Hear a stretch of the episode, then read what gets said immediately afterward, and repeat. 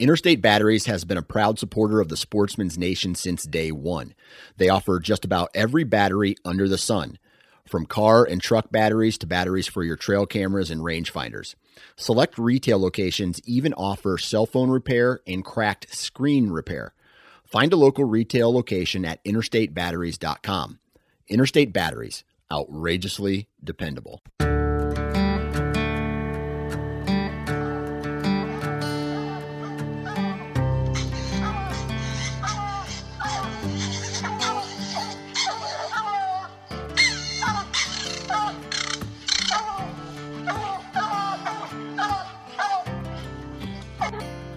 This is the Houndsman XP podcast.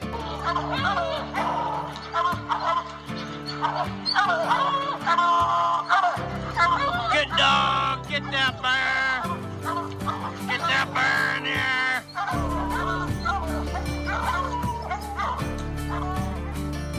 The original podcast for the complete Houndsman.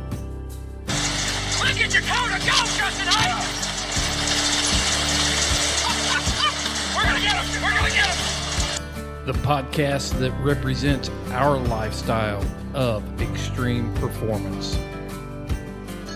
Get up there. Get him. Get him. Yeah, good boy. Ranger. Uniting houndsmen across the globe from east to west, north to south. You know, if you're going to catch a cat or a lion, you know, you have to have teamwork. We take you to the wildest places on earth. Yeah, so how many days how many days a week can you spend on that thing? as much as I can, to be honest with you. Anytime that I get, I'm I'm out there. Join us for every heart pounding adventure on Houndsman XP. I'll tell you like I tell everyone else, I'm going to hunt whether you're here or not, so you might as well be here.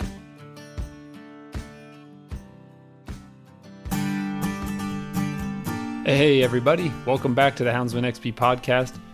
For this week's episode, I have a guest that I've been waiting to have on the show for some time, and I literally can't think of a more perfect time to have him than now.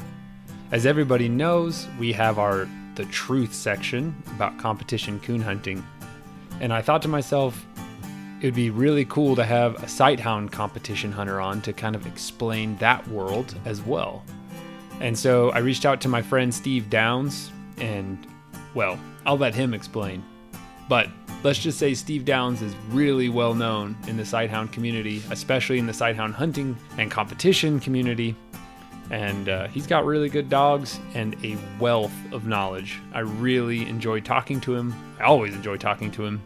And uh, he's just an all around really cool guy. And I really enjoy talking to him and nerding out about jackrabbits. I'm pretty famous for that. But before we get there, everyone, I just wanted to take a quick moment to first thank everyone who showed up to our recent Crowdcast event. We, we had a Crowdcast with Chip Kosher from Joy Dog Foods, and he taught us how to interpret dog food labels and a lot more. And it was a lot about canine nutrition. He even answered some questions about what would be good for my greyhounds, as well as pretty much every other dog food question that all our fans had, which there was a lot. And that was exactly what we were hoping for. It's a great way to interact with the community at large. And that's exactly what the Patreon account is for. And after all that being said, everyone, we're cruising across that field. We're patiently waiting. Boom! There goes that jackrabbit. He's up and running. It's time to send those speed dogs and let's get this thing underway.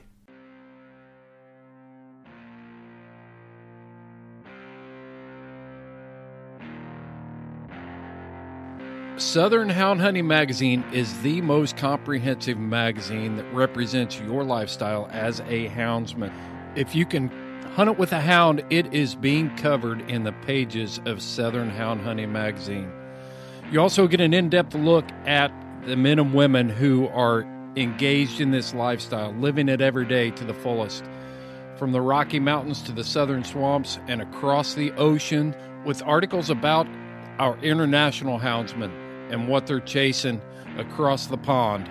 Go to southernhoundhunting.com, get your subscription for $15 a year. Southern Hound Hunting Magazine promoting the fair chase experience.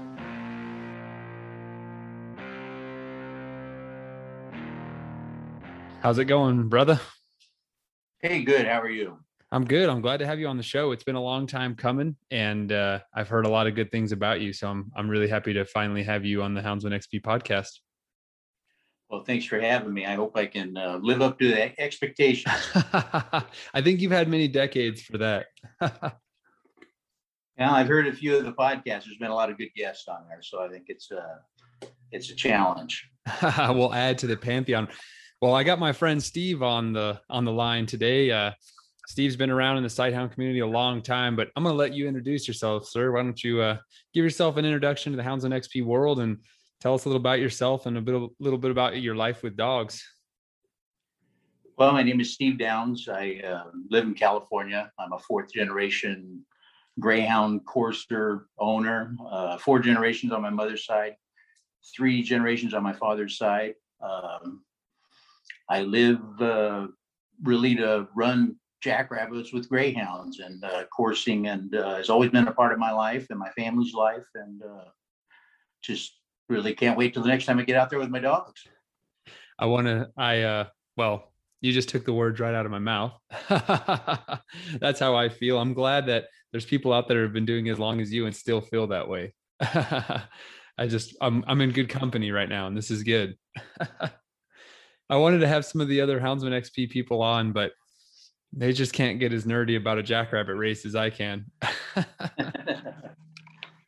so yeah, I uh, think if you're, I think it gets in your blood if you're kind of born into it or around it enough. You know, that uh, thrill of the chase is hard to beat. why don't you tell us about the first time you saw a jackrabbit race? You know, I probably can't even remember the very first time, but uh, the first one that I can actually acknowledge remembering was a dog that was kind of told it was mine, and I was, I think, probably four or five years old, and uh, the dogs were on a jackrabbit, and this particular jo- dog, uh, the the dogs we coursed next to a uh, an orange uh, orchard, and that was the escape for the jackrabbits. So dogs course the rabbits, and most of them, with the dogs my dad had at the time, managed to make that orchard. And this particular time, right when my the dog that was mine, Felix was his name, was coming of age, um, right as the rabbit was entering the orchard, uh, Felix ran up there and jumped over a orange branch and landed on the jack on the other side, just right inside the orchard. And I can remember being thrilled to death when that happened. It was probably the moment it hooked me. And uh, yeah, I'll never forget that. Man, it's so interesting to to hear about the different conditions where we run our dogs because an orchard sounds like I mean where where I hunt it's just open desert and so it's just this almost treadmill of just grass, yucca, and mesquite. And so the idea of having an orchard nearby is really foreign to me. So lay down where you're running in California and what your terrain's like and how it's different from my desert. Well, it's it's a little bit different now than it was, say, when I was a kid. When I was a kid, uh, I grew up actually coursing in the Los Angeles area. So Los Angeles, Orange County, Huntington Beach, uh, around the LAX airport, uh, Santa Ana. So a lot of these areas were very green and a lot of cultivated fields and orchards. And um, that was kind of the landscape then. And you think of Los Angeles now, and it doesn't even cross your mind. You think about hunting, but if you really think about the way Los Angeles is, very mild weather. You know, it's not as extreme as the desert. It's close to the beach. Uh, it was very cool in the morning, almost year round. Uh, get close to the beach. The the soil is sandy and soft. It was actually pristine. Uh, yeah, coursing grounds. And uh, so, in my early life uh, coursing, most of it was in the Los Angeles, Orange County area. And as as civilization expanded, we migrated uh, out with the jackrabbits to more of the desert type area. And now I mostly course, most often, anyways, in the San Joaquin Valley, the Bakersfield area. Ah, you're running up there with Karen. Yeah, yeah, I do. I, I know Karen quite well, and uh, she has very good Salukis. Uh, and uh, yeah, I'm, I'm fortunate enough to see her and a lot of the other Salukis. I, yeah, in that area. I uh I hope to carry on those very good Saluki genes. I got one of her pups. I'll be I'll be surprised if he's not outstanding as well. And so Karen's never had nothing but good dogs. Uh, her along with the uh, the people associated with her and around her. They've always had really good dogs, and uh, and I've been fortunate to see a lot of Salukis and a lot of different people's dogs run because I've judged quite a bit. I've judged uh, six six grand courses and uh, many regular hunts, so uh, that's kind of a ringside seat to get to see a lot of these different breeds compete and everything. So. Uh, like I said, I feel fortunate to be sitting in that judging chair and see a lot of these different breeds run. And we're we're totally gonna get there later in the show. That was one of the major reasons I wanted to have you on the show is to talk about the world of sight hound competition hunting because the coonhound competition hunt competition hunting world is huge and it's really influenced um, a lot of the way hounds have been bred today. And uh, I really want to contrast the differences between the coonhound competition scene and the sighthound competition hunting scene, as well as the parallels that they both would have. But I think it's um, because by its very nature, coon hunting and coursing could not be more opposite, except for the fact that we're hunting with dogs. So um, I, I, just wanted to give our listeners, you know, co- coursing is a very uh, small community in the hound hunting community. And so I always want to take the time to break down what it is we're doing because it, it as with any kind of hound hunting, th- there's always that mystique of how simple it seems. And in reality, it's a lot more complicated than that. And coursing seems to be the most simple of all kinds of hound hunting. It's just dog sees jackrabbit, dog chases jackrabbit. But there's so much more to it than that. And uh, when you're judging a competition sighthound hunt, that is where you get into those deep intricacies of how complicated it actually is to catch a jackrabbit. You know what I mean? Yeah, yeah, definitely. Uh, but uh, like you said, it, it is based in hunting. You know, uh, the sport was developed really out of hunting dogs. So uh, there's the little in, intricacies that you, you've, you've, mentioned, and then we'll get into those. But uh, it, it really is hunting dogs. You know, the, mm. the best coursing dogs are capable of chasing game and capturing game and bringing it back to you. And uh, that's really the quintessential coursing dog. I totally agree. Why don't you break down what you're coursing with right now? Because that's another thing I really like about you. I'll let you explain. What are you running right now? I run greyhounds, and uh, uh, most people run mixes of greyhounds. is a little more popular uh, due to the different areas they live in or, or uh, just the dogs that were available to them. But I run uh, mostly pure greyhounds.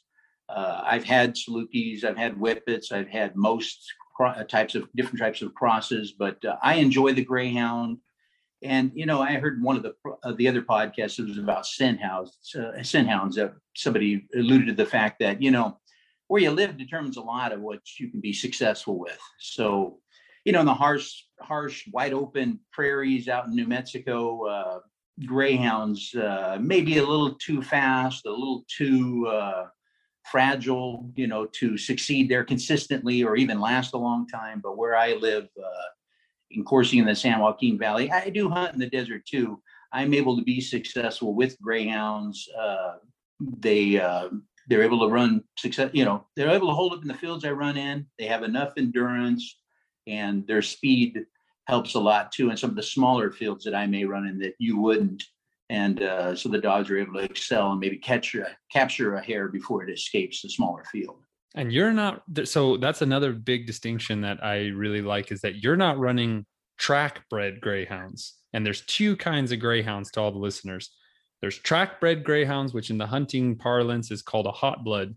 And then a lot of people call the other kind of greyhound a cold blood which is like a hunting bred greyhound, and you're not running track dogs. Is that right?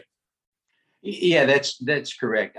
Track dogs, um, you know, they um, they are exactly what you said. They're very hot blooded. They're they're bred to run 30 to 45 seconds in an oval, in a conditioned, perfectly conditioned oval track, and uh, they've been bred to run that way since what you know the first greyhound track in Emeryville, 1920. I think O.P. Smith put that in. So uh, since then, that genre has basically pursued that, trying to get that 30 seconds down to 28 seconds and that 45 seconds down to uh, 44 seconds. And uh, like I said, they're running in a quite a bit different environment. So uh, I am not because they are it's hard to keep them sound as as you probably know and uh, so yeah I, I i'm not running uh, track dogs uh, I, I do go back to that every once in a while because as you breathe through the years you may start breathing too cold or a little too slow and you have to get some speed back into the dog so you have to breed that but with that there's some um, you know you you you inherit some issues too as far as uh, with their feet or uh, you know their ability to to uh, sustain the, the heat that's outside and and uh, you know endurance Yeah, and I just, if I could, I'd like to ask you to break down the difference between your cold blood greyhounds and a hot blood greyhound. You talked about like what kind of makes a hot blood that way, but when you have your cold blood dogs, I saw one of your first dogs. This one I was really interested in your lines. Um, you gave a dog to David Heiss, and I saw that dog, and he's not like any greyhound I've ever seen before. He's why don't you explain what your line of greyhounds is like? Because, and and I want to make this also clear to our listeners, like when when Steve is saying, oh, they're too slow, these are still 40 plus dogs. These are still dogs that are going 40 plus miles an hour. It's just hot bloods bring raw power and speed into some breeding. And they're very popular across to other sighthound crosses for that extreme power. And and like you said, I mean, they they do have their drawbacks, but describe your cold blood greyhounds because they're really, really interesting, I think. And I really like them. Yeah, and, and the way that I've achieved it, you know, like you said, there's several ways to achieve that. Uh, as uh, people outcross the different breeds, you know, Saluki happens to be the most popular right now, but staghounds through the years were the most common when I was a kid. Uh, Whippet as well uh, can add some endurance. Uh, mine, mine have show breeding into them, which I know is right away going to turn off a lot of people. But show the show breeders, um, they separated around oh, the early 1900s from the coursing dogs. All greyhounds were coursing dogs. So let's let's get that out of the way. Every greyhound, the late 1800s, prior to that, were coursing dogs. They were hunting coursing dogs. They were bred to chase jackrabbits and or hares, and I, sh- I should say hares and and uh, European brown hares in England or wherever they were, and um, the first one to differentiate that was the show lines, and they were bred for aesthetic purposes, and they've uh, they exaggerated a lot of the ways they look and bred this funky looking dog. When we see a show dog now, it doesn't look anything like those original greyhounds. I think that uh, the track dog actually looks a lot closer to those original coursing dogs than a show dog would. But what they did, and I think it was totally by accident, they actually preserved the endurance that was in the greyhounds originally. So it was kind of originally discovered, at least in the people or the realm that I know, by the Bowmans in the uh, early 70s with a dog named Strider. And he That's a good was a, yeah, there you go. Yeah, they had, they had, they had excellent taste in names. Uh, but uh, anyways, Strider, they had a show male and bred a track female. And I'll never forget uh, asking about Strider. He's a legend now with uh, organized coursing people. You know, any any greyhound person that's been involved in organized coursing in the United States knows uh, the names. The Bowmans one and Strider two. But the greatest compliment I ever got about Strider, just uh, just to show the difference, was uh, was from Charles Alexander, uh, very renowned coursing person. He writes for a few of the dog magazines, and he said that uh, before Strider, everybody was running track dogs or hot bloods, and he said we all had Salukis. Charles Alexander's Saluki breeder, and uh, he said prior to to Strider, we just had to wait for the greyhounds go up there and turn the rabbit a couple times, get out of our way. Salukis take over the course, run the rabbit down, capture the hare. We get the blue ribbon at the end of the day. And he said, Strider ruined everything. He said, Strider came along and he didn't get tired.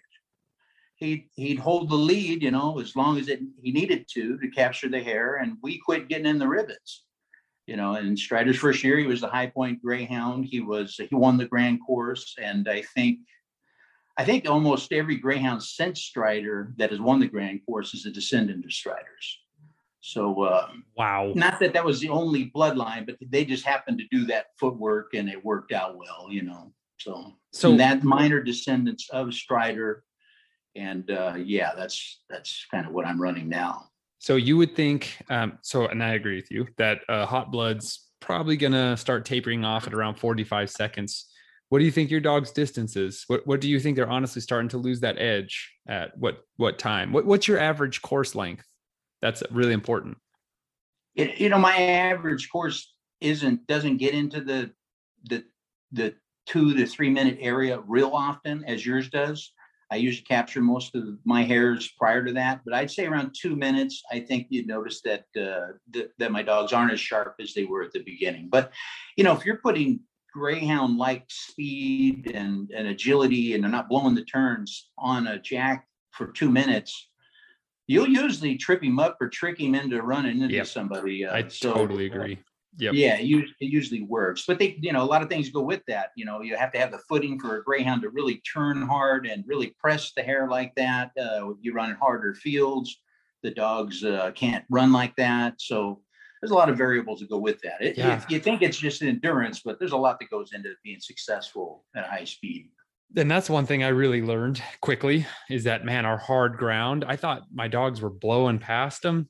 Eh, I mean, they were. Excuse me, my my two greyhound, my long dogs were blowing past a lot, especially my male Pronto. He's big and powerful, but man, when you get in there after a rain, when that rock hard ground softens up, and they stay right on them, and those are the shortest courses I've had. It's like you have a brand new set of dogs out there. I mean, when that ground moistens up, especially my lightweight Jip, she's like 45 pounds and she can just stay right on a rabbit. And those are always my shortest courses is when my female, who's really agile, can just stay right up on him and give those rabbits an intense amount of pressure. It panics them and it makes the hare not make good decisions. And when you start flustering him and getting him off his game plan, you can catch him a lot quicker because with my Salukis and we have these Saluki races, God, man, we've had them go five and a half minutes, you know, three minutes. Our average is two, 238. And so your dogs have caught him a while before that, which is awesome. Really awesome. I love greyhounds. They're great. I wish that our desert was so I wish my desert was less punishing to their bodies because they're so fun to watch run. Goodness, they're awesome. Yeah, they are And exactly like you said. The uh, the greyhound is supposed to make the the the hare make a mistake and then then capitalize on that and catch it. They're not supposed to run them down and tire them out. Now it's great to have that ability to run a couple of minutes because the dog's are going to make some mistakes.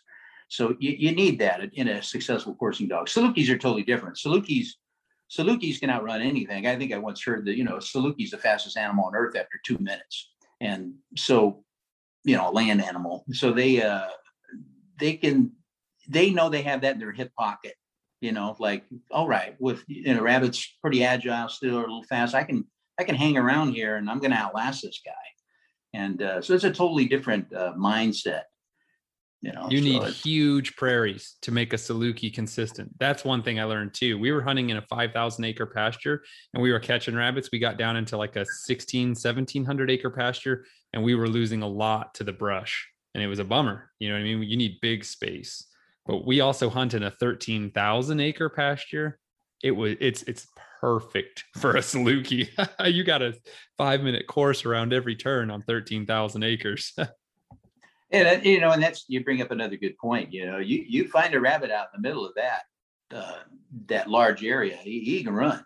You know, I, I I was just telling my wife last week when we were out uh, looking around chasing rabbits. You know, we we got into a wide open area, and I don't know the exact size, but you know where the rabbit would have to go a mile and a half or two miles to get away. And uh, I told her, I said, you know, we we get up a rabbit out here, he there's a reason he's out here because he can live here. He's been he's been whipping everything his whole life for this uh, two miles. Uh, you know that's why he can still be here. So I, I think jackrabbits are just amazing animals. They're so inconspicuous and yet they're they're just badass. There's really no word for it. Did you ever gun hunt for jackrabbits? Did you ever like shoot them with 22s and stuff growing up, or did you dog it only? you know I, I've done it here and there when I was younger. I've never really uh, you know got into it because we've always had greyhounds around. You know, and you and when you do have uh, sight hounds, you kind of feel it's a waste. But I've shot a few with shotguns. I've I've shot a few with 22s, of course, and uh, yeah. yeah, they're The reason I ask is because I grew up gun hunting and you don't really gain a respect for a jackrabbit until you get after them with dogs. And I'm with you now. I can't even aim a gun at a jackrabbit anymore. I sold all of my small game rifles. I, I don't even want to shoot at one. Like I love to watch that thing have this epic duel with these amazing dogs. That I mean, to me, it's like a waste to shoot them with a gun. Yeah, I think I think it goes across the board. I think is you know as I get a little older, you know, when I was younger, I used to try to capture you know catch every rabbit I could and stay out there longer and really try to pile them up, you know. And uh, now if I get a good run or two and uh, they get a lot of work in, you know, I always like to see the dogs catch a rabbit, you know, or or even two because it's so good for the dogs, you know, really pumps them up and they, you know, it's it's a reward for them. I, I feed the jacks to my dogs too. and uh, they they enjoy that. And uh, but uh, personally, I get a good run or two, and um, they get away. I, it, it doesn't break my heart. I, I, I'm happy to see them live to fight another day. You know, uh, it's it's great. Uh, it's great just coursing them. I, I like you said, I have a total respect for jackrabbits. I think they're unbelievable, and they brought me so much uh, pleasure through the years. Um, I think if you don't naturally kind of head that way, uh, you know, there's you're you're missing something. You know. Could not agree more, sir. you know, and, and the thing is, is I'm so lucky because I, I I gravitate towards people that have been there, done that. And I'm so lucky to have started out with good mentors because I feel like I progressed through those stages of the hunter development fast because I too really just wanted to stack them up. But hunting with Justin and David and all these guys have been doing it for like 30 years and more has gotten me into the more appreciation of the hound work and the actual race itself more than just stacking them up. You know what I mean? And and that's what every beginner wants to do. You want to prove that you have good dogs, you know? And uh it's it's really important to have that ability to just move through that. And if you get outrun be be happy that that rabbit's there for the next time. You know what i mean? I mean you can run them again. That's the only upside to getting outrun. I, I hate it. I, I i'm not gonna lie. I love catching a rabbit. But when i put one in a hole i'm happy. Because you got him technically i think in my opinion the jackrabbit's really only going in a hole when he's desperate. And uh and he lives to run another day Yeah, you, you know, you, you have that, and then if you if you can go home with all the dogs in one piece and healthy, that's a very successful day too. You can get out and run a couple of rabbits and go home. It's like, wow, man, everybody's toes are still facing the right direction, and uh, Yeah. nobody's pads are missing. Uh, Yep. You know, you had a pretty good day. You know. And we'll pick up this interview right after a word from one of our sponsors. Hey, Hound Doggers, if there is one thing that you could identify Houndsman XP with, it has got to be the message of building unity and bridging the gap. That's why we are proud to sponsor with a company like Dogs Are Treed. Dogs Are Treed is a company that is based in Ingham, Idaho. It's run by Houndsmen. The products were designed by Houndsmen. We're talking decades of experience in the field with some legendary hounds doing some legendary work out there. And Kevin Hall has put his decades of experience into building products that benefit you, the houndsman. So when you're shopping for your gear, check out Dogs Are Treed at dogsartreed.com. And if you go to their website at checkout and enter the code HXP 20%, off, you will get 20% off of your entire order on all of their branded products. Leashes, tie outs, medical kits, paws are protected. Build your pack from the ground up and support a fellow houndsman that supports your lifestyle. Enter the code HXP 20% off at checkout. Go to their website today at dogsartreed.com. Let me ask you something. You've been coursing a long time. What do you think for your, and I know you can only speak to the places that you're familiar with in your area, and you have your best set of three dogs. What do you think is a good catch percentage, a good, honest catch percentage for a season? I think if you're catching one out of three, you're doing pretty good. That's that's pretty pretty good, I, I would say. You know, Interesting. because you can manipulate that a lot. You know, like you said, uh, I have been around a little while, and uh, you know, I could I can leash up my dogs and wait till I step on them in heavy cover and uh, Ah. change. I can adjust those percentages if I want. But I think if you're just out really trying to stay in the wide open and run bucks, uh, if you can pull down one out of three, even one out of four, I, I think I think you're doing pretty good, really. I, I agree with that. I, I think um Yeah, it's interesting. So so why don't you describe how you hunt with your dogs? Because I also like your videos, and I was like, how is he getting those videos on foot like that? Why don't you describe how you hunt? You, know, I, I hunt a couple of different ways, depending. Most of the time, I'm by myself, so you know, I, I usually try to have. I usually bring three or four dogs. I think. I think the ultimate course is probably two or three dogs, but you always have pups or old dogs. You know, uh, so I try to. I try to. I usually run three or four dogs. I just kind of walk out there. If I have a dog, uh, most of mine stay kind of behind me, believe it or not. Uh, but I do have a couple of hunters. Uh, the the whippet that I have, uh, she'll get out a little ways, and probably just because the pups hassled her so much when she was little, you know. But uh, if that dog gets out a little too far, I'll pull her back in. But most of the time, I I try to leave the dogs loose and just walk around, and Jack jumps up, and uh, you know they uh, chase it. Now, when I go with the there's other hunters, you got to leash them up because you know the other guys are you don't want to get on their chases and you know it's kind of like an honor system they don't run on yours you don't run on theirs usually not everybody honors that but that's uh, the way my grandfather raised raised us and taught us you know you didn't slip on somebody else's tired rabbit or Oh yeah, no way. it beats them it beats them you know you you know wish him good luck and run him another day but uh on those those events you know I'll, I'll when i go with the guys i'll bring two or three dogs leash them up you know, run my rabbit, you know, when he jumps in front of me, watch the other guys run. And that's pretty much how I do it. So it is on foot, walking around looking for wild uh, jackrabbits. You need to come and jump in my buggy with me, brother. Yeah, that that that looks like a lot of fun. You know, I I, think I told you once before. I have done a little bit of that in the past. Uh, uh, out here, we used to do it, them in pickups and stuff, kind of doing the same thing. And uh, it's not always the best scenario for the for every place. You know, some of the smaller California fields in that uh, the jacks seem to be a little more wary when you you do do that. But out in the desert, that's a great place to do that. Obviously, works out very well, and yeah, that's pretty awesome. You're right there, close to the dogs the entire chase, and that's that's just that's just great being able to see it all. But tell us how big are the fields you're hunting in on average? I think most of them are are either uh, mile or two mile squares. I think a lot of them. Uh, I don't think a lot of them are way bigger than that. Uh, you know, some smaller. You know, with greyhounds, you can get away with a Yeah. half mile square.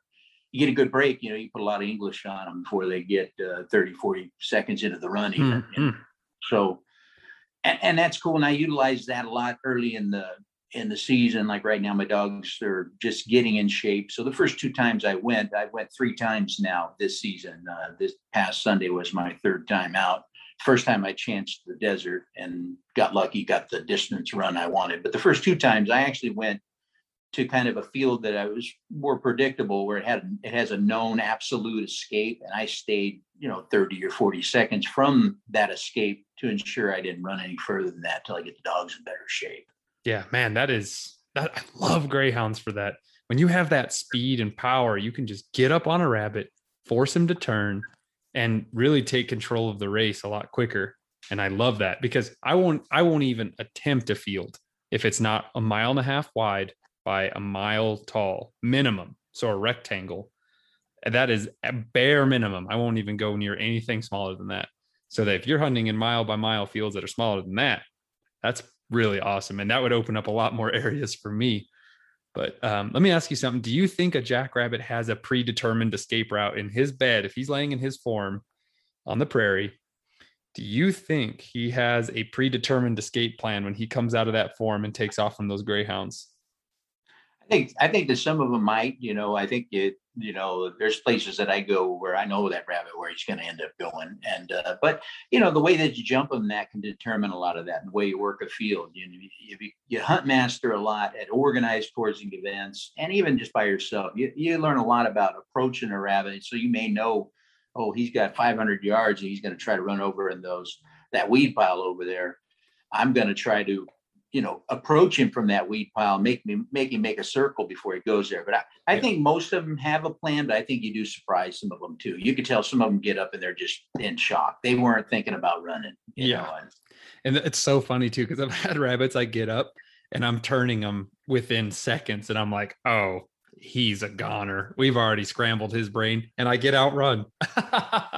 and and I've had him the other way around where they're running so good, and you're like, dang, that's a strong rabbit. And then all of a sudden they just start slowing down and making mistakes. And I'm like, huh, they're really unpredictable animal in so many ways because I mean, they are a metaphor for unpredictability. They come out of nowhere. I mean, how, how often do you see one before it jumps out of its bed? I think I've seen one maybe that I saw before we got it up. And Paul Domsky saw it. I didn't even see it. He was like, there's a rabbit right there. And I didn't believe him. do you ever see them before they get up? Yeah, you know, as long as I've been doing it, I, I've I've seen several, but most of the time you can't. And just just to uh, emphasize what you said, I can remember one time, um, you know, chasing a rabbit with with two other guys and um cooling the dogs off and just dirt, just dirt around this this uh, water puddle that was left from some rain. You know, sort of letting the dogs get a drink of water and. Uh, standing there. We turned around, and this is this is 10 minutes or so. We turned around, took one step, and there was one laying there in the dirt right next to us. So I mean, this and I've seen that on on on more than a handful of occasions where he's literally in the wide open, five feet from you, and uh, you never saw him. And it happens a lot at coursing events, believe it or not. The dogs, you'll you'll get a chase off, and the you know get the dogs back in. Everybody's been standing around talking, eating sandwiches and everything, and um, you'll put the, the next set of dogs online. You'll take two steps and one will jump. It's like, man, that rabbit's been here the entire time. you know, I and it's love really-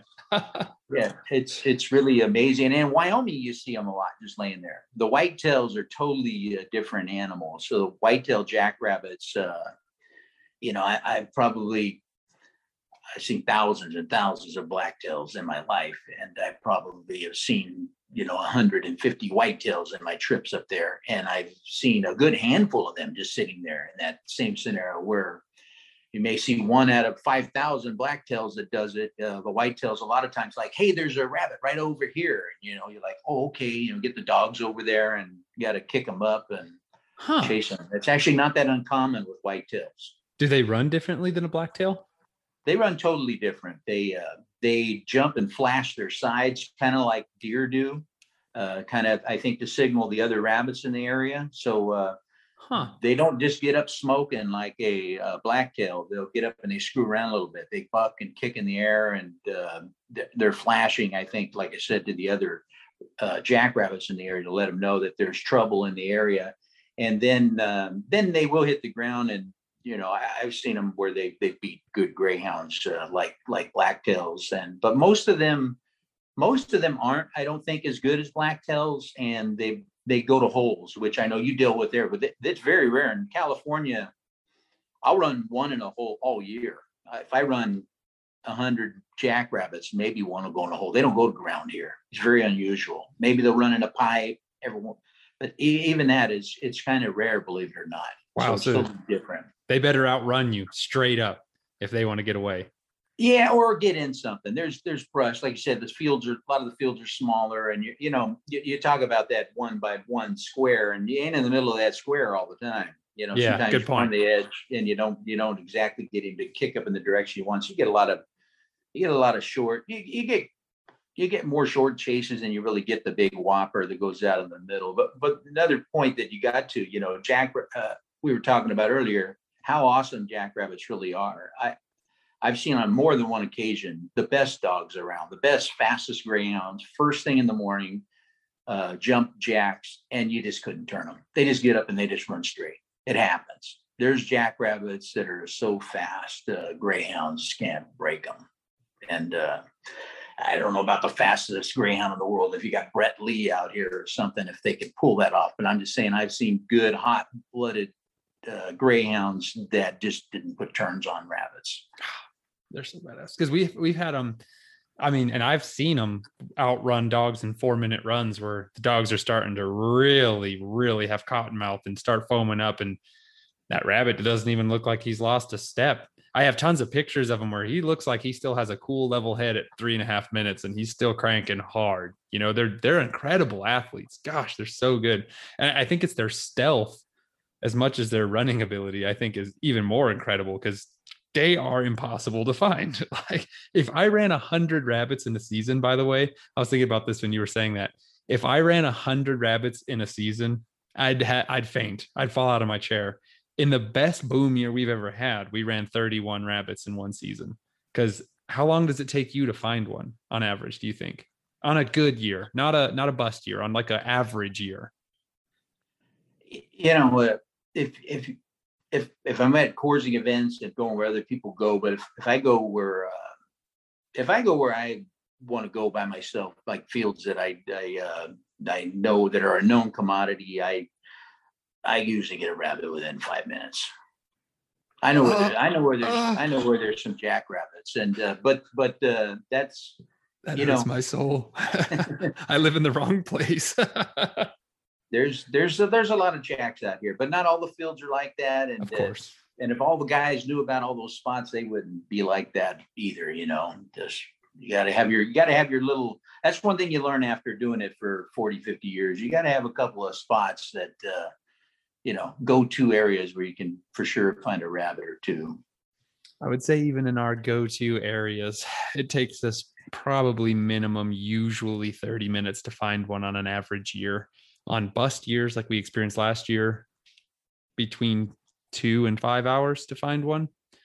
So it's a lot different for me. It, it- and it, it happens out here too. I mean, Yeah, sometimes we walk I'm along, sure. and and the desert is totally different. The desert, you know, I think the rabbits are a little more nomadic. I think that they uh, they don't necessarily live in the exact same area and uh, just stay there. They kind of move with the uh, with the desert and the openness of the desert. Where in uh, areas that were once cultivated or are are cultivated, I think the rabbits kind of live in the field. So you may Mm-hmm. not you may not catch them out in the middle of the field um, and get a good break on them that day, but they they live there. You know, Yeah. if you went into the heavier cover where they get away and that, they're in there. You'll you'll see them. So uh, it's a little bit different in the desert just because of that. Sometimes you go to the desert and you jump ten rabbits, and sometimes you go to the same place. You're like, wow, this field's really great. You know, we just went there last week. Rabbits everywhere, and uh, and you can't find a rabbit.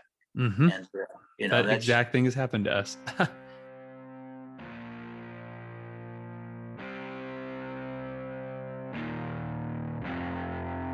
Dakota 283 offers you unparalleled protection for your hounds. We're talking about military grade kennel crates. Uh, I got got one of these two door kennel crates here at the house. It is super heavy duty. It's got slap latches on it that are stainless steel.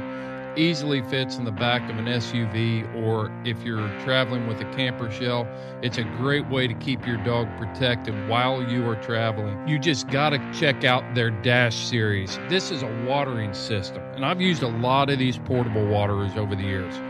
But this system is all integrated into one unit, and the way it's designed out of high impact plastic, the water stays in the tank when you're not using it because you can put a plug in it. Check them out. Uh, the 3.5 is also compact enough that I can store it behind the seat of my pickup truck while I'm out hunting when it's super cold. I've had exterior tanks before, and as soon as I go to cold climates, then I've got to figure out how I'm going to get water to my hounds, and the Dash takes care of that. So check out Dakota 283 at dakota283.com and at checkout, enter the code HXP10 and get 10% off of your order.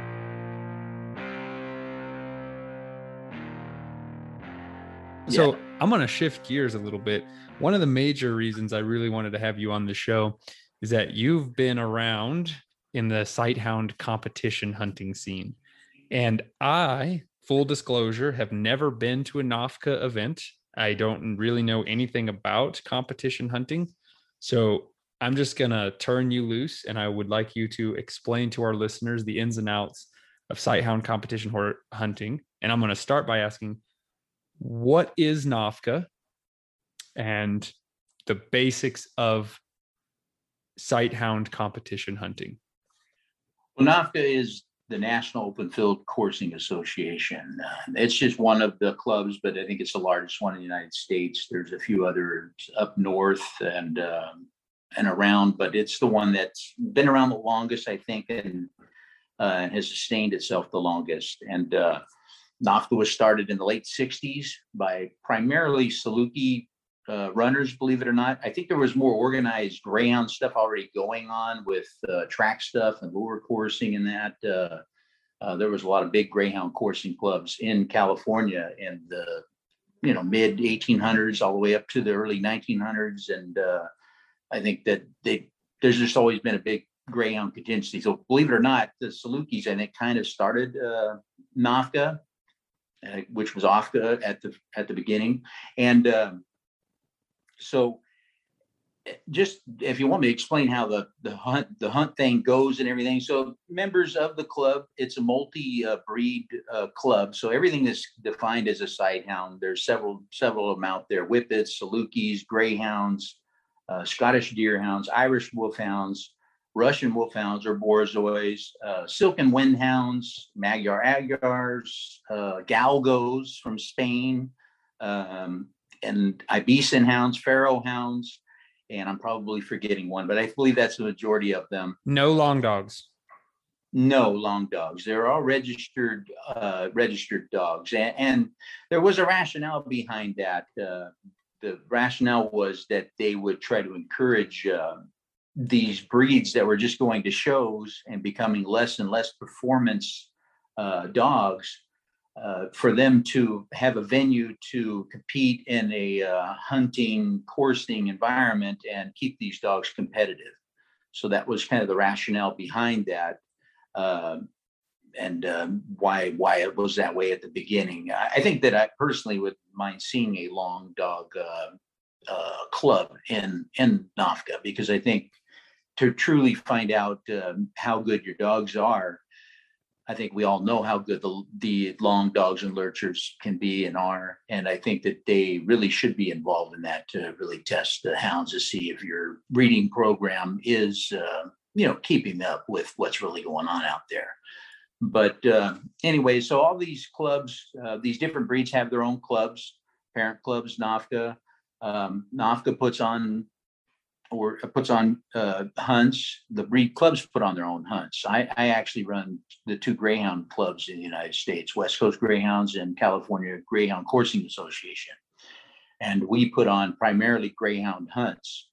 And uh, the way that the hunts work is, uh, you know, you'll put a, a, a list out there you know, hey, we're going to have hunts on these dates to uh, people that are involved in the sport, uh, you know, and they'll people will send in entries. You'll um, meet up at a place. You'll have a random draw and draw those dogs. And usually the the dogs are set up in trios. They're we put blankets on them to tell them apart. Some dogs are the same color, and it's easy to see the blankets. Uh, so uh, pink, yellow, and blue are the blanket colors.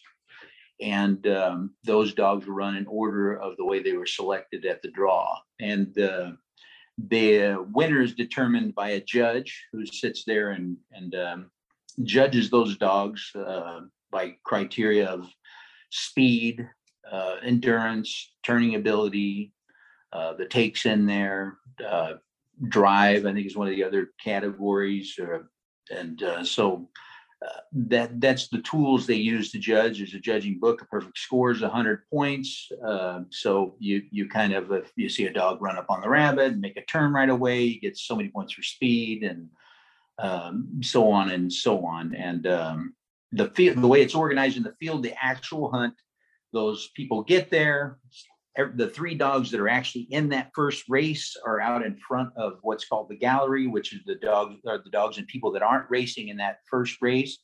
And they line up in a line behind those hunt dogs and they are trying to scare up these wild jackrabbits. So they're walking in a slow, methodical uh, way to kick up a jackrabbit. Somebody in the gallery will yell rabbit. The hunt master, he's the one guy in charge of uh, seeing if all the dogs are fairly sighted, and um, and he'll call tally ho, and they'll release the three dogs, and the judge will go to work. Okay, so that was amazingly descriptive. Thank you. That was really good answer. I'm going to play devil's advocate and I'm going to ask questions cuz I have I like to talk to people with really diverse experiences in this in this um, lifestyle I love so much and I've heard a lot of pros and cons for NOFCA. And first off, I really want to um, say that I really have come to really appreciate and agree with NOFCA only allowing purebred dogs or paper dogs to run because I really do like that there is a venue and a mission to preserve these historic breeds, keeping them hunting jackrabbits. And one thing I really wanted to drill down into you is how, okay, so are the judges, and I really wanted to make this clear too, is that these are wild jackrabbits. These are not caged or tame rabbits let go for the dogs. These are wild hares that we have to go out and find. And uh, I, I think um, if I could be so bold, I could explain that a caged or domestic there's no such thing as a domestic jackrabbit. They they don't breed in captivity. They they have to be tamed, which would mean they'd be caught in the wild as a baby and raised. I've never even heard of that being done. And if you catch a jackrabbit and put it in a cage and then release it for your dogs, it's a really pitiful display. They're very stressed out. They don't run well. So these are wild hares that we have to go out and hunt. And so I just wanted to make that also very abundantly clear. And I think you would agree with me about the caged rabbits just being good for nothing but nothing but like a poodle. That's definitely true. And I'll tell you, and I'll add something else that's kind of unique, I think, to the American jackrabbit compared to, say, the European hare or Irish hare. But you can't even hardly successfully drive jackrabbits um, through a coursing field. Now, I'm not saying it's impossible, but you know, where the Waterloo Cup was ran and all that, those fields were kind of designed to funnel the, the hares properly you you can get a bunch of people in the beat in the weeds and start beating on them and try to get all the jacks to run where you want them to run and it's almost impossible. Jacks have got their own thing going uh, so yeah that that is part of the beauty of it. We are jumping the jacks in his house where he lives where he knows where the escape is he knows where all the holes are and where the the creek bed might be or you know whatever's out there. So they are not disadvantaged in any way as far as um, their habitat and where they're they're they're meant to thrive. Okay, let me ask you something. Does a dog that is super successful in NOFCA also translate into an excellent hunting dog? And by that, I mean, a lot of people say that a competition coon dog is wildly different than a grade dog or a pleasure dog. And again, this is a world I'm separated from. This is only what I'm gleaning from being a part of the show. And of course, we all know that a competition coon dog can be a fantastic hunting dog. But I want to ask you is a dog that is an absolute master of winning in NOFCA also going to be a good running hunting pack dog in a group? Is it does it take a special kind of dog to be a masterful NOFCA dog or can you just take any good hunting dog out there that's a fantastic running dog and be successful in NOFCA? Are you breeding for a certain trait? I guess is kind of the point I'm asking.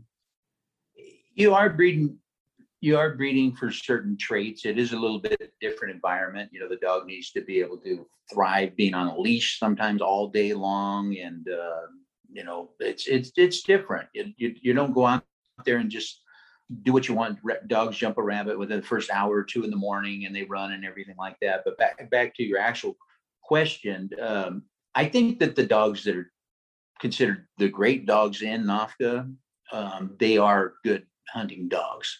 Uh, most of them would excel. I don't think it would be across every every breed. Like say if a dog was only successful in his breed and it maybe was a um, not one of the big three. The big three meaning greyhounds, salukis, and whippets.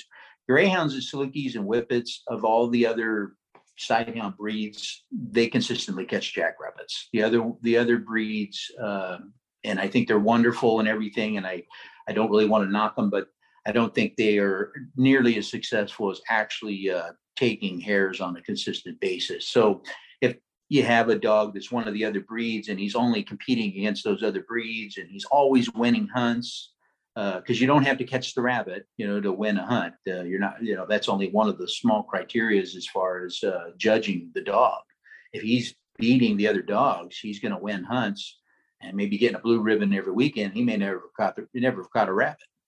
Break that down for me. How can you win? Because this is a big contentious point about the like anti NOFCA people. How can you win a competition without catching a jackrabbit? I know this answer, And I think really um, masterful people of explaining this have fantastic and valid points. Explain to us how a dog can win that's not even catching the jackrabbit. Well, it is on a point system, you know, and and the and the point the actual taking of the hare, which is not the point of a coursing event. The point of a coursing event is competition between the other dogs, not really hunting or capturing the hare. That's and uh, that's really that's really the bottom line. So if the dog shows superior speed over the other dogs, superior agility, superior endurance, and the rabbits happen to get away that day, uh, you know, he he could still win. Now, in that same coursing event, if the other dog, uh, you know, overhauling and smoking the uh, jackrabbits they're chasing, I um I'm I'm in the contingent of that dog proving that he's had a superior day. Uh, you know, we're not judging hares. If that dog's taking rabbits, he's he's done what we've really tried to do. So, uh, you know, so, uh, the last grand course that was ran, um, somebody was like, "Hey, you know, my dog did this and my dog did that," and uh, you know, uh, I, they were giving me some static, you know, as far as judging it. You know, I thought my dog won that course and this and that, and, and uh, you know, and I was hearing all this secondhand. And I I told that the person that told me, I said, "How many rabbits did that guy's dog catch that weekend?" Well, he didn't catch any rabbits. I'm like, well, the dog that won the grand course caught all three of them. Now, this isn't a rabbit catching contest, but if you're you're doing if you're doing this really well, you're catching rabbits. And I agree. That's, that's the that's the bottom line. And that's what I didn't understand when I had heard, and I've had a diverse set of opinions because I seek them out, but you're not, com- that's, you said it perfectly. You're not competing against the rabbit, you're competing against the other dogs. And that's Yeah. another reason why I think it's very smart to have papered breeds running because you're not going to know what you're running against if you're running a diverse cast of crew here. You know, if you have a, a, a set of long dogs out there, they can be wildly different in style eh, just by the nature of their breeding. So if you have three greyhounds competing against each other, it's much easier to judge, I'm assuming. So break down what a good winning greyhound in a NOFCA event, what's he got under the hood? I think I think a, a good greyhound has that early speed that we expect to see out of a greyhound. Uh, and honestly, what turns me on the most and is one of the rarest traits and what I try to breed for in a good greyhound is a dog that can stay glued to the rabbit. Yep. You know, I, I think I shared with you the story of uh, one of the great greyhounds in the past. Uh, the, the dog's name was Cream Puff, and this particular dog, it got to the rabbit and it stayed within a foot behind that rabbit. I don't care what that rabbit did till that rabbit got in a hole or it caught it.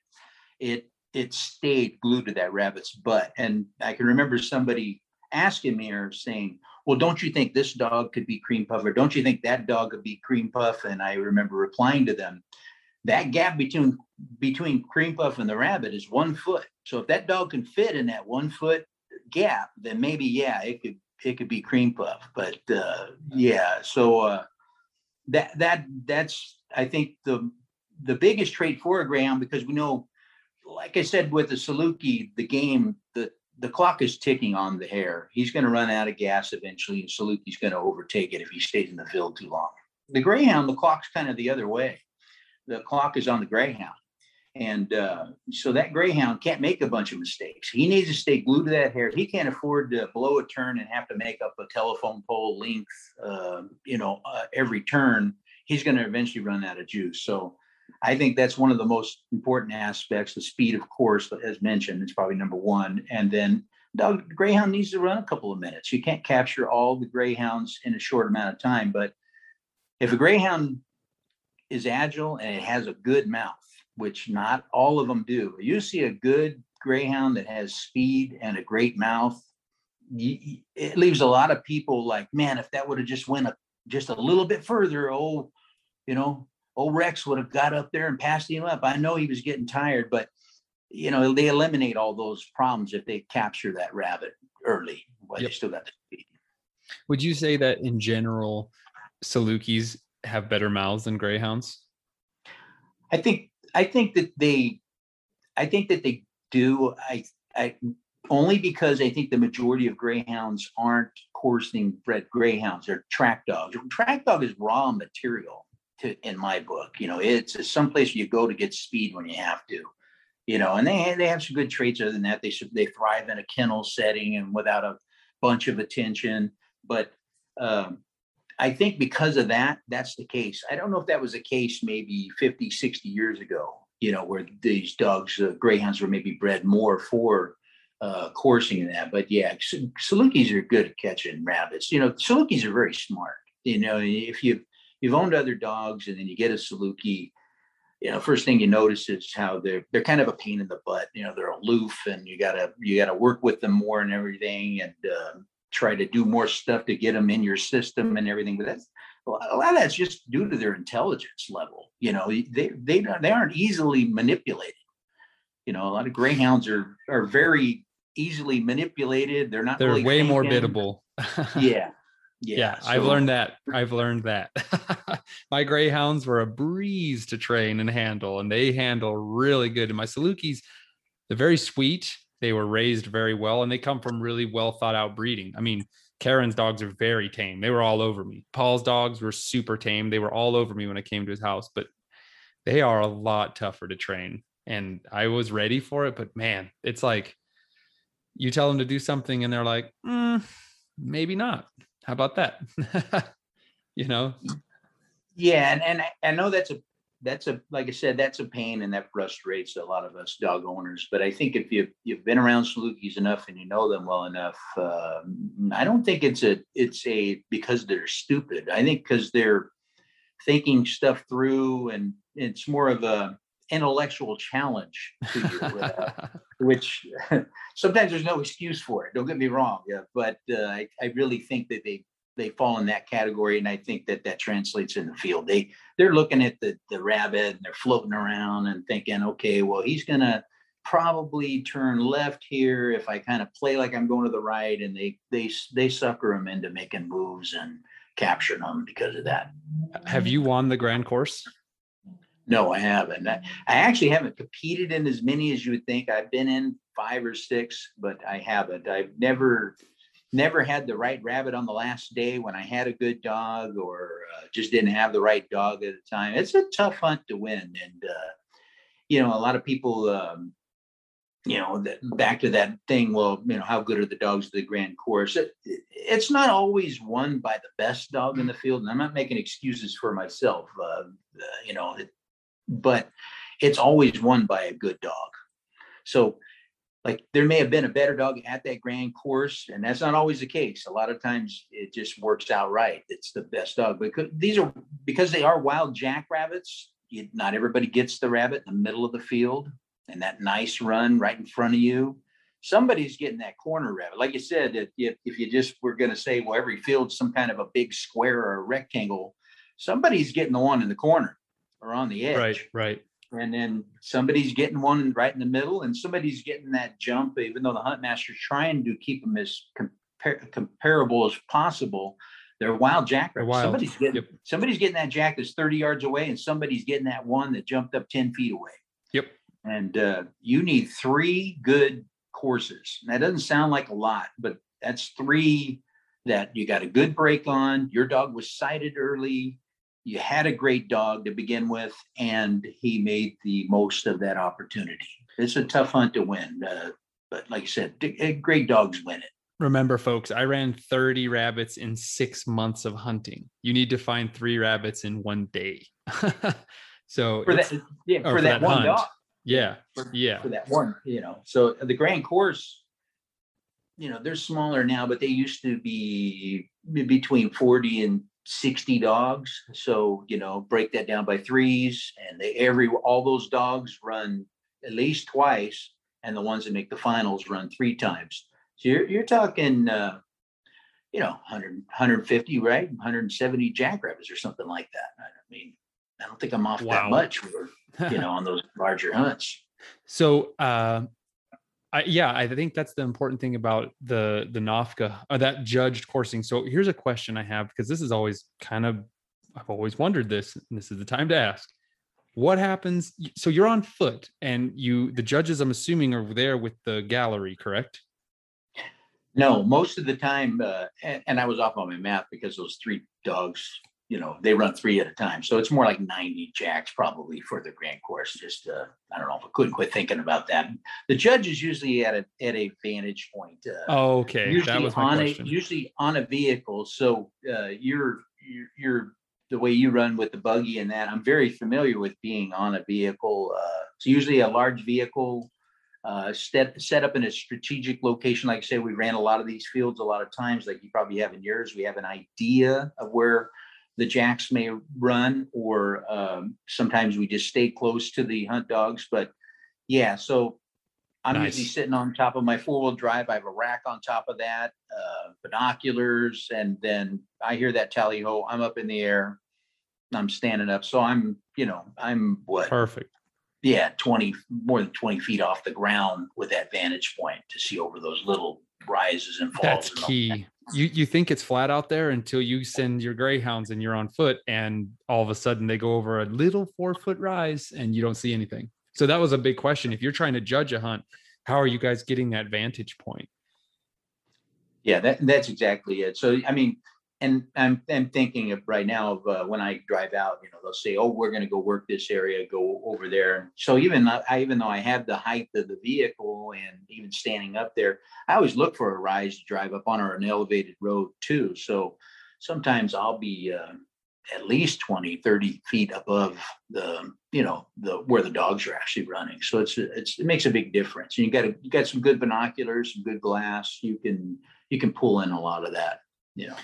I think one of the major things that's made this the coonhound com- competition hunting on the grand scale something that's also um, almost well, it's have a huge following. Is there's a there's good money to be made?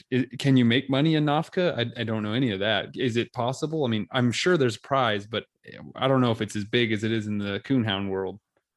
It, it- it isn't, uh, you know, there was a day when, when coursing was big, uh, big bucks, but that fizzled out years and years ago. I think just kind of the nature of where it really blew up to with California and the way that California is with, um organized, uh, hunting type events and everything like that. There was a day in, um, you know, I think in the late eighteen hundreds, which seems like crazy, but, uh, you know, where thousands came to see coursing events in San Francisco. There was four parks, coursing parks in San Francisco, and thousands attended every time there was betting on the dogs, and it was all big money. But with with coursing, it the money went with the track, the track greyhound. So with the development of the greyhound track, that was so much more easily controlled. A bunch of people can sit in one spot. Yep. That that those dogs are going to run right in front of them, and so I think the the the money the money went that route, and uh, so coursing is really was developed more by amateurs.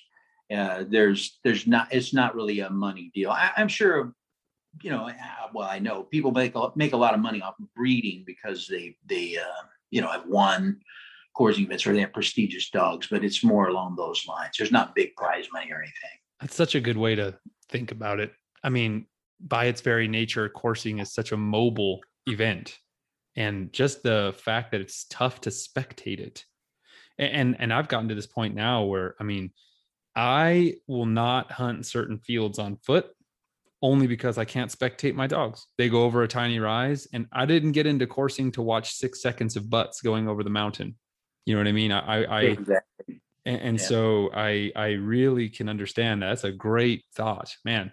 So here's my next question. There is another famous sighthound hunting competition, and it could be considered like kind of the opposite in a lot of ways. Are you familiar with the Dutch Salmon desert hare pack hunt? I am, um, and uh, I, I, you know, I, I did, I never had the pleasure of meeting Dutch. Just to get back to the gentleman it was named after, he he judged a grand course, as you know, uh, or maybe you didn't know. I think in '76 or '77, uh, he was a NOFCA participant and everything. And uh, I love the premise of the hunt that that uh, he developed, and it was kind of a run as you brung, and more of a rabbit catching contest. And um yeah, I think that's that's uh, really a wonderful event. I I never been fortunate enough to make it out there. I've always wanted to. I know the last couple years has been kind of tough with the rabbit population and everything. But uh, yeah, I was familiar with that and uh, knew of Dutch very well. Know a lot of people that knew him really well. Never had the pleasure of meeting him. I only met him in the twilight of his life. And that's a real shame because he was a huge inspiration for me to want to start writing about it. I love writing and also um, to to immortalize these voices of people that have been doing this for decades and decades and have like really carved out the sport and changed it. You know what I mean? Like you you have these people that are, are literally pioneering or not pioneering, but they're continuing on these legacies of these wonderful hounds.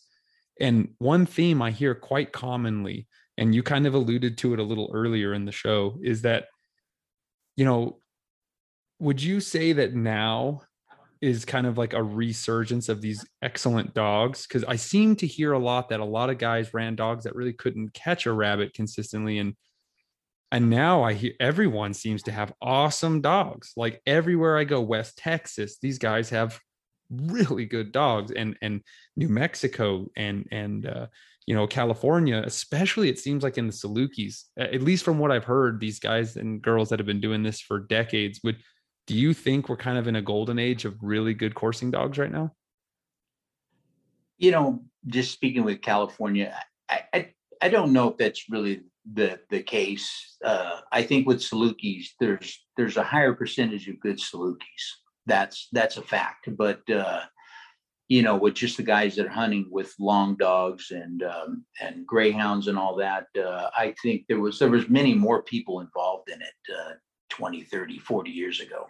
Uh, you know, and even before my time, my uncle talked about a time. I remember telling me a story when they were in Los Angeles, and they came around a corner. He was going with my grandfather and another guy, and they came around a corner, and he said there was at least 50 guys out there and 150 greyhounds. And he said that was that was Damn. not uncommon. And uh, and he also elaborated on that. He said, My grandfather grabbed him by the arm and said, Boy, don't get your dogs out. And he said it wasn't too much longer after that. He there were people coming by looking for dogs because they were stealing each other's dogs. But uh,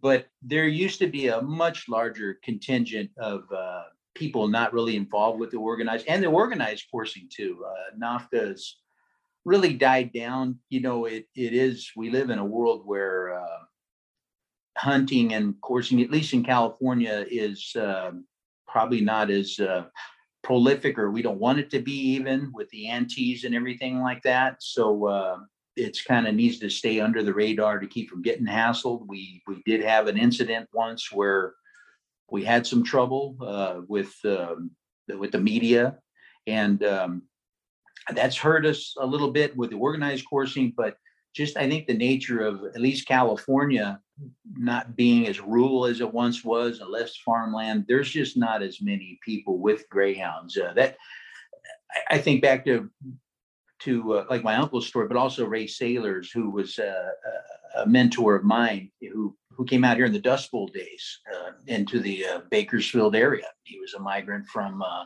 Oklahoma, and he said that uh, he told me that Weed Patch, which is actually that migrant camp that uh, Steinbeck refers to in the Grapes of Wrath. Uh, he said that that town of Weed Patch, when in the in the 40s, 50s, and even the 60s, he said that was a greyhound town. He goes, you drove through Weed Patch. There was a greyhound tied up at the barber shop. There was uh, one walking behind kids going down to the store behind every fence. He said everybody had a greyhound.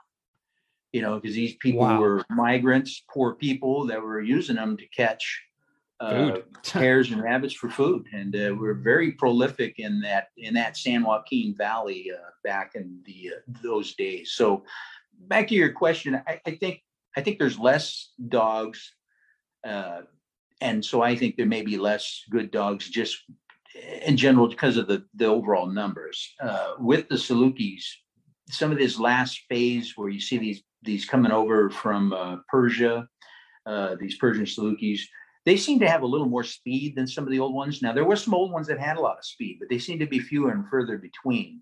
Uh, these these these last uh, this last 10 15 years or so we've been seeing more salukis that seem to have that early speed and uh, all the other stuff salukis possess And uh, I've seen some really incredible Salukis in the last 10, 15 years, just mind blowing. You, you've run a really large variety of dogs. You've run Salukis and long dogs. You've owned them, correct?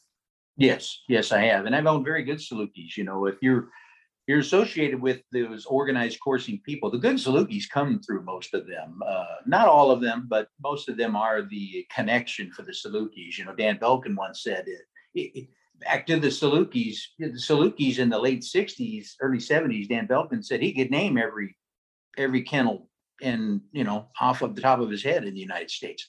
There wasn't a lot of Salukis around, and that's why you know you all these older long dogs and long dog people. They were they were all greyhound stag crosses or borzoi crosses. There was no Saluki greyhound crosses prior to probably the early '80s. That's exactly uh, what Dean Bohannon told me. He's like, I'd never, no one had Salukis in the until like the late mid '80s in Texas.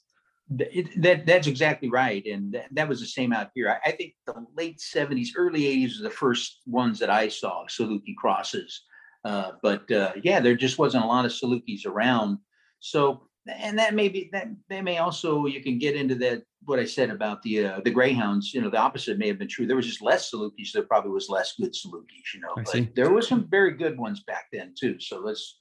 I think Azali and Impulse and Herb Wells Moosty, I think they could have ran with anybody's Salukis nowadays. They were incredible dogs. The caught rabbits that didn't seem like they were supposed to get caught. But uh, there's a high percentage of very good Salukis right now. You know, I was going to ask you this too. You're running cold blood greyhounds now. And is it because this is what you've come to at the pinnacle of your life so far, hunting with coursing hounds? Or is this just a phase you're going in and you're just trying new things as you go through life? Like, what do you like the most? What kind of coursing dog do you like the most? I like I like greyhounds. I I I started with greyhounds like they were cold greyhounds when I was a kid. I like that early speed uh, when two greyhounds get on a jack and he he runs up and hits that dirt road and uh, turns you know turns to the left or the right and you see those two dogs grabbing gears trying to get to that uh, rabbit that is still like the most thrilling thing to me in the dog world. I love it. uh, it's my favorite. I i prefer it.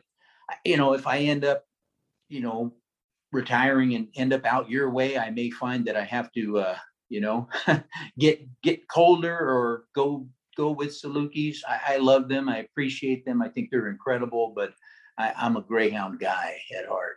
When I turn my two Greyhound heavy long dogs, they're about 80% Greyhound, a mix of cold and hot. Man, I just love watching them go to one. Oh, if you get up a runner that's like 50, 60 yards out and just flooring it. I just love watching Pronto and Calypso just blaze up on his tail. It's just effortless and how powerful they are. And I love it. Oh, I am with you.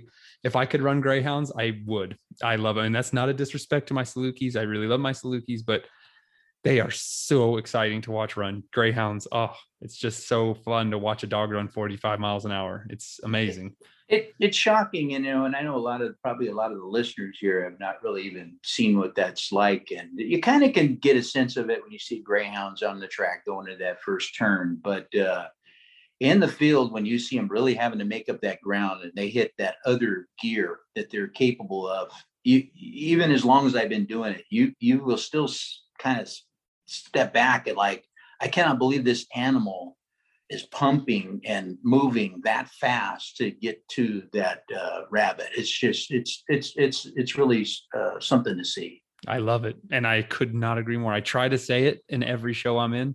It their speed, a Saluki too. When I and that's something I think we you and I should both kind of clear the air on. When we say Salukis aren't as fast, we're not saying they're slow.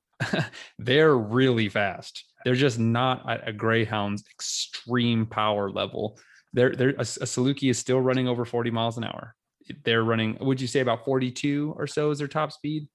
Yeah, I think, you know, you hear so much discrepancy. I mean, the, the, the bottom line is, yeah, they're a couple miles an hour slower than a Greyhound. It, it looks like a lot, actually. That's the, the thing. yeah. Chase, but but when that Saluki, uh, when you see those Salukis with them, if you've ever seen some of the real good footage of them chasing gazelle, most of them are like captured gazelle, and it's those videos aren't that great. But when you see, uh, I can remember seeing one where this dog was running across the desert after one. He's just pumping in the sand. He's pumping. You're watching this video, and you're thinking, I've been watching this video for two minutes, and that dog is still just jamming. You know, like I said, I I, I think they're I think they're the fastest land animal after two minutes or two miles. I, I don't remember which one. Maybe it's about the same, but uh, uh, they uh, uh, on on Earth they can Yeah. outrun anything. That's that's unbelievable. They're they're I I love watching speed dogs go to go to town on a on a jack. I really do, and and uh, I can appreciate both styles.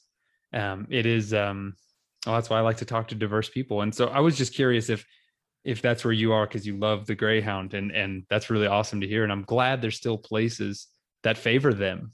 And uh, it's just something I need to get out and experience more of because the West Texas guys, they love good speed too and they're running on great cultivated land and it's not rocky and and the desert chews up the greyhounds because of the rocks not because of the cactuses not because of the hills not because of really that rock the ground is not rock hard everywhere it's the rocks and i'm not talking about big rocks it's the little rocks that are like the size of like a i don't know what would you say like a, bro- a head of broccoli that really destroys them when they're just everywhere. Yeah. That's when it's just like uh, the it's it's like a caliche cobble on top of the desert sand. That's what kicks a greyhound's butt. And I don't know how. Maybe you can explain this. I'm sure you can.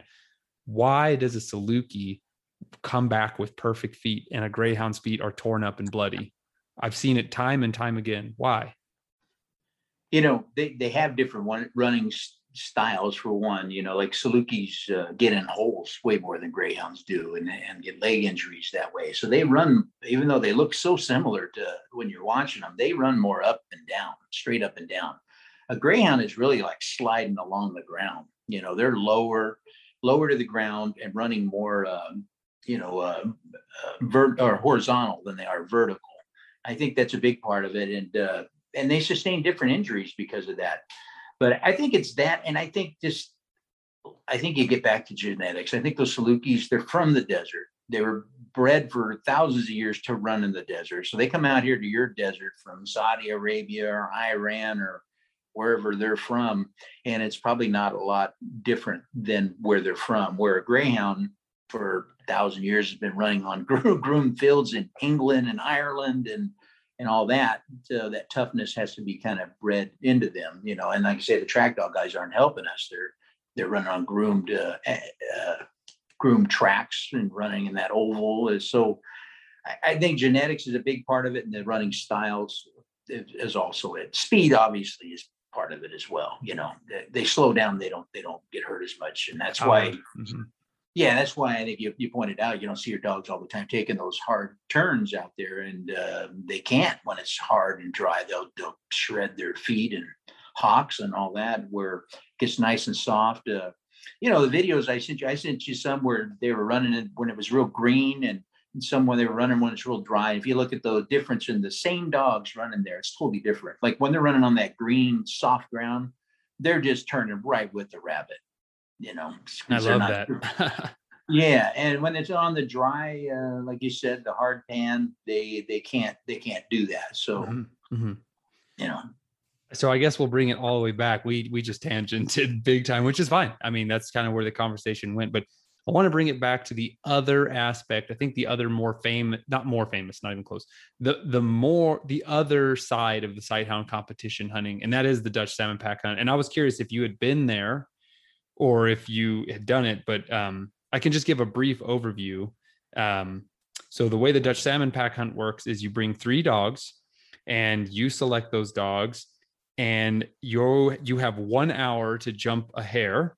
You give chase to the hare. If you catch the hare you stay in. If you do not catch the hare you're disqualified right there on the spot.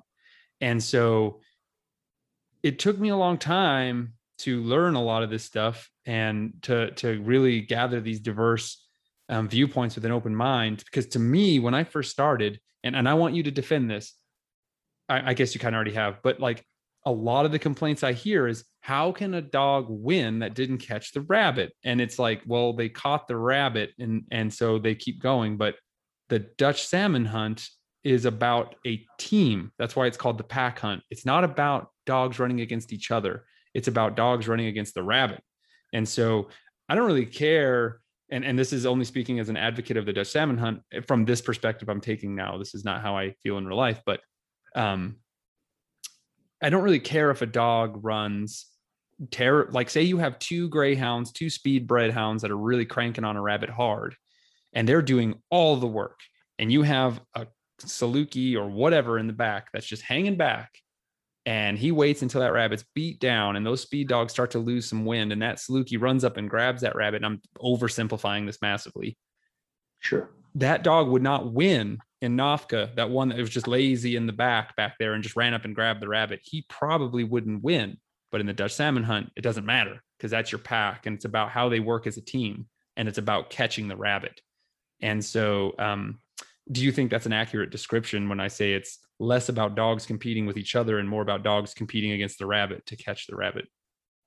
Well, I think I think you're exactly right, and you're you're trying to find the dogs. That that hunt is trying to find the dogs that are the best at catching rabbits, which majority of people probably doing what we do uh, honor that Gravitate to. and and and uh, yeah, I can see the the beauty in that, and uh, and because I'm kind of a crossover guy, like like the story I told earlier about the Grand Course winner catching all three rabbits it chased. I felt really good about giving that dog the blue ribbon. You know, I'm like, yeah, I know this dog won on the point system, but also uh, it won in the good old boy system too. You know, it's piling up the jackrabbits. So I, um, yeah, I, I, I definitely see the beauty in that. It's a totally different, totally different goal. Yeah, and that's that is what I learned and really loved, and that's why I wanted to have you on. I really wanted to have a master of NOFCA explain what it is because um, I really love that it's. It took me a while to learn that. I'll be honest with you because at first I was like, "Bah, I don't want to. I don't want to run a dog that can't catch a jackrabbit. You know what I mean? And so it, it is. It, it, but it's. I think you said it right when you said refined. You know, it's a, a little bit more. ref- it- it's it's not. I don't want to be disparaging because I love the Dutch Salmon hunt. You know what I mean? It's it's just that it's a different. Maybe you can describe it better. It's a different way to look at it, I guess. I can tell you that I respect both types equally. And growing up, uh, growing up in the with the good old boys, for lack of a better term, the guys that were just going out trying to catch rabbits, and that uh, my nature is to to I I see the beauty in that. You know, that's that's really a pure sense. Like, hey, I went out. You know, if, if things got tough, I could go out with just my dogs. I don't even need a gun. I can go out and probably sustain my life. You know, with my dogs. That's that's kind of the purest form of what we're doing. That's an amazing thing. The the the uh, organized coursing events like you said it's more of a match between dogs not a match against the game. And that is the difference. Some very good dogs would excel at both you know and can very well win at both. And uh, uh, there's great dogs in both venues i'm sure. But it's totally different and it it I think it's it's not it's it is more of a different. It's more of a playing a game with the game than it is really. You know, it's competition between the dogs. That's Yeah. the bottom line. and it's know. really rad. And I really want to do it. I, I- when I first heard about it, I was never taught about it, and so I was like, eh, I don't know. And, and I've, I'm not really a competition hunter. I've always been a quote unquote good old boy, only because I've never had that door open for me, and also because I really love to just go out with my buddies and hang out, chat, watch some dog runs, cheer like a bunch of hooligans, and and go home. But it's something I want to do because I want to see what I'm feeding compared to other people with Salukis. You know? And- Yeah, Yeah. yeah, no, no, no doubt. It is totally different, and uh, it's a lot of walking sometimes, and uh, a lot of waiting around for your dog's turn. If you happen to get the last run of the day, and it's a tough day, we're not finding hares. it can be very frustrating. So there's a lot of beauty in just uh, getting up and taking your dogs to where you want to go and running them where you want to go and doing what you want to do. But in the other in the other venue, competing at it, with that sense really tells you where you're at with your breeding program. You get out and there's some of the other is. better Salukis around there, and you're competing against the best ones. You'll find out right there, mano a mano. Well, how good is my dog compared to that dog? Well, guess what? You're going to find out today, buddy. And um, that's the beauty of that, and uh, and the recognition that comes with it. Like like we were saying earlier, it's not the money in that that it is with the uh, coon hunting and and stuff, but it. Uh, you do get a lot of recognition. People know who won the grand course. Yep. You know, even though it's a smaller venue and not a big deal or whatever, those dogs will, are remembered for a very long time. You know, and uh, so yeah, there's there's there's something to that as far as a a uh, responsible breeder, and uh, it, it, I think it's part of the deal, honestly. I couldn't agree more. I've heard uh, people that have never competed in NOFCA and have only ran long dogs, and when they were talking about Comet's mother, they were like, "Oh, she's like rated number one NOFCA Saluki," and I'm like, "Ah, ah, it matters." they like that part about it, yeah, yeah, yeah. So uh, I, I I'm looking forward to it. And and Paul Domsky is going to help me get into that world because he does it all the time and he has really yeah. good Salukis. So I'm really excited does. to get in there and run with him. Um, so yeah, I mean, man, can you believe an hour and a half has flown by? I'm on no, the edge of my seat. when you're thinking about the uh, podcast, you think, wow, you know, we're going to have to really talk about a lot of stuff. But when you're talking about your favorite subject in the world, uh, you realize it's not even long enough. Bingo. Know?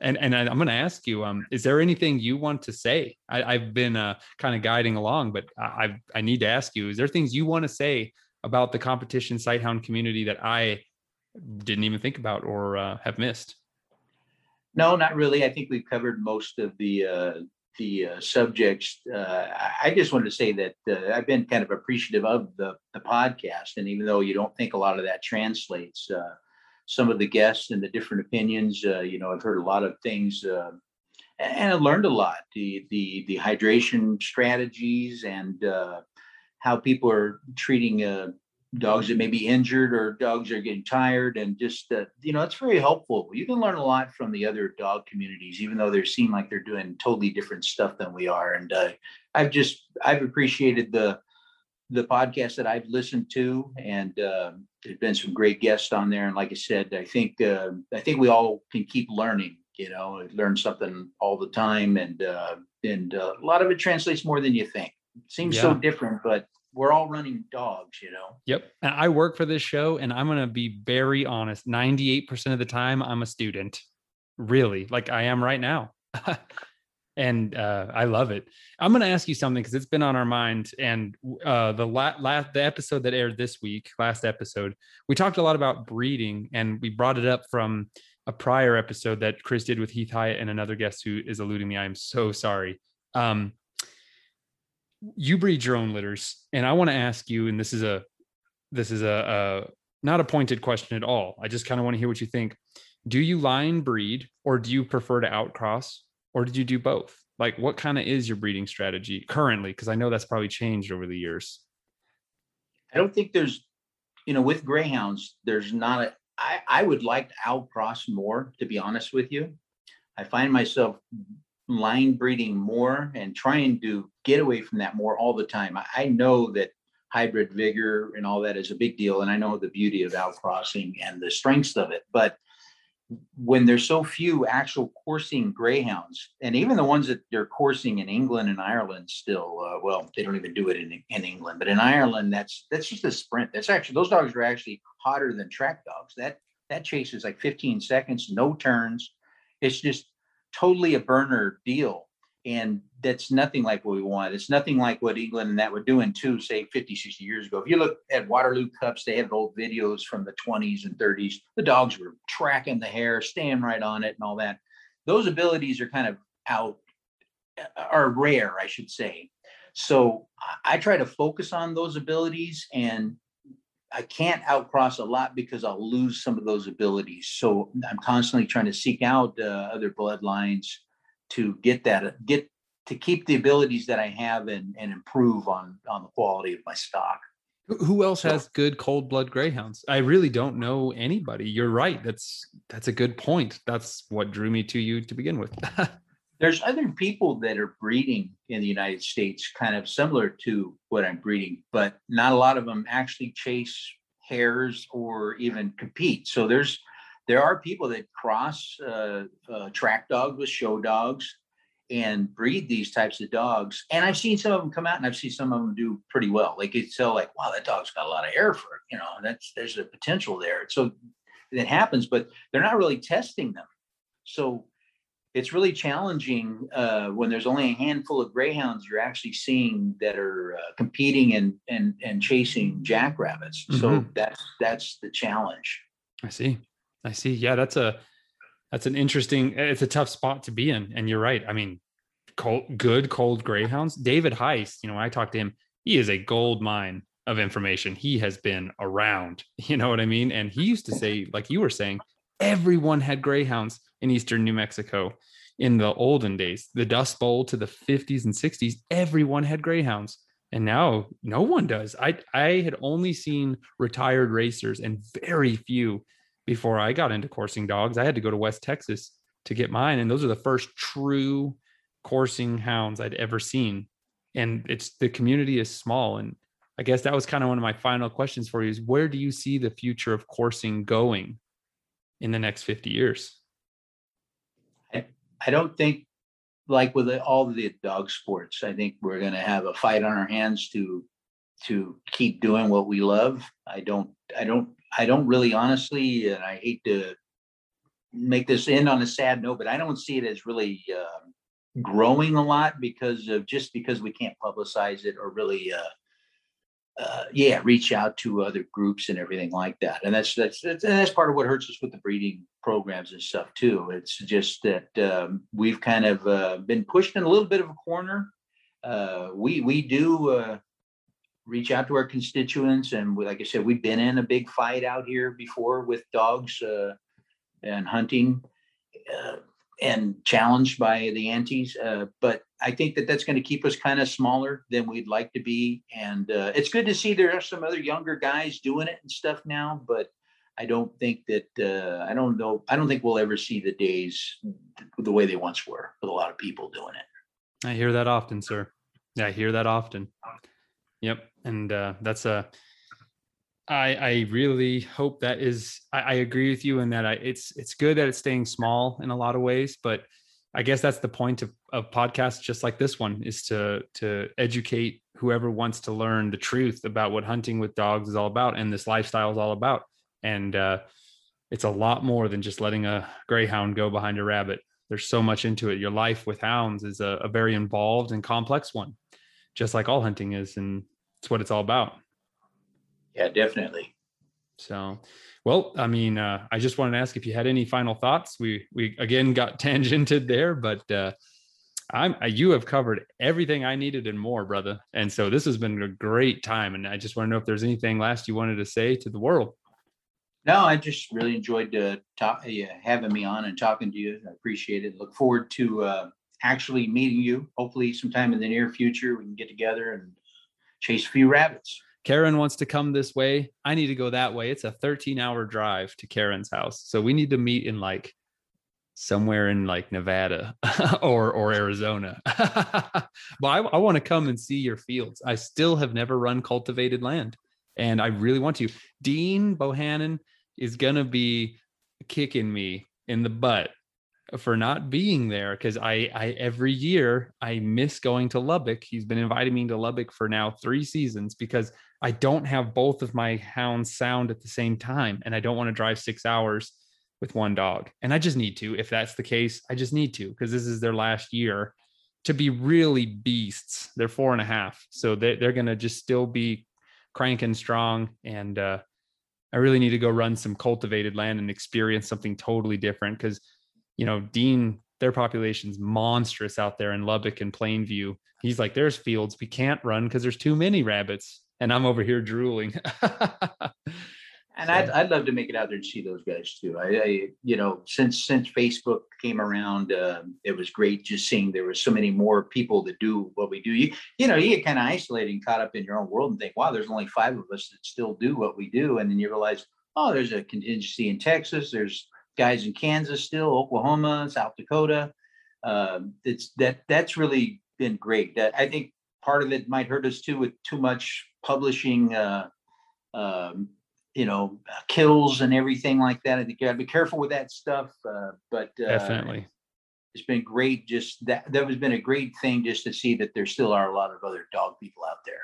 I was admittedly an absolute hater of Facebook until I got in those dog groups. And it really has helped me a lot. And if you're using Facebook for what it's supposed to be used for, which is a social media site to like meet other people, I feel like it's a great tool.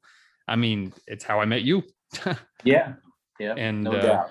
and yeah, so I look forward to more conversations with you, brother. I know we are going to have a lot more, and uh, I want to get out there this winter. I, I got to travel some more, and now that we have the show, maybe I can travel down there and we'll get an episode in person, and maybe we'll get Karen and some other folks in on it. You, you're always invited. I'd be happy to have you, and I'll even take you to where we find the rabbits in five minutes, maybe. and likewise, I'll take you to where we find the rabbits in 30 minutes. uh, well, everyone, it doesn't matter if you're following a competition sight hound, you're following a competition coon, ho- coon dog. I'm just going to say, from my perspective, the rabbit's up, we're hollering tally ho. You follow your hounds, and I'll follow mine. Thanks again, Steve, for coming on, bud. Thank you.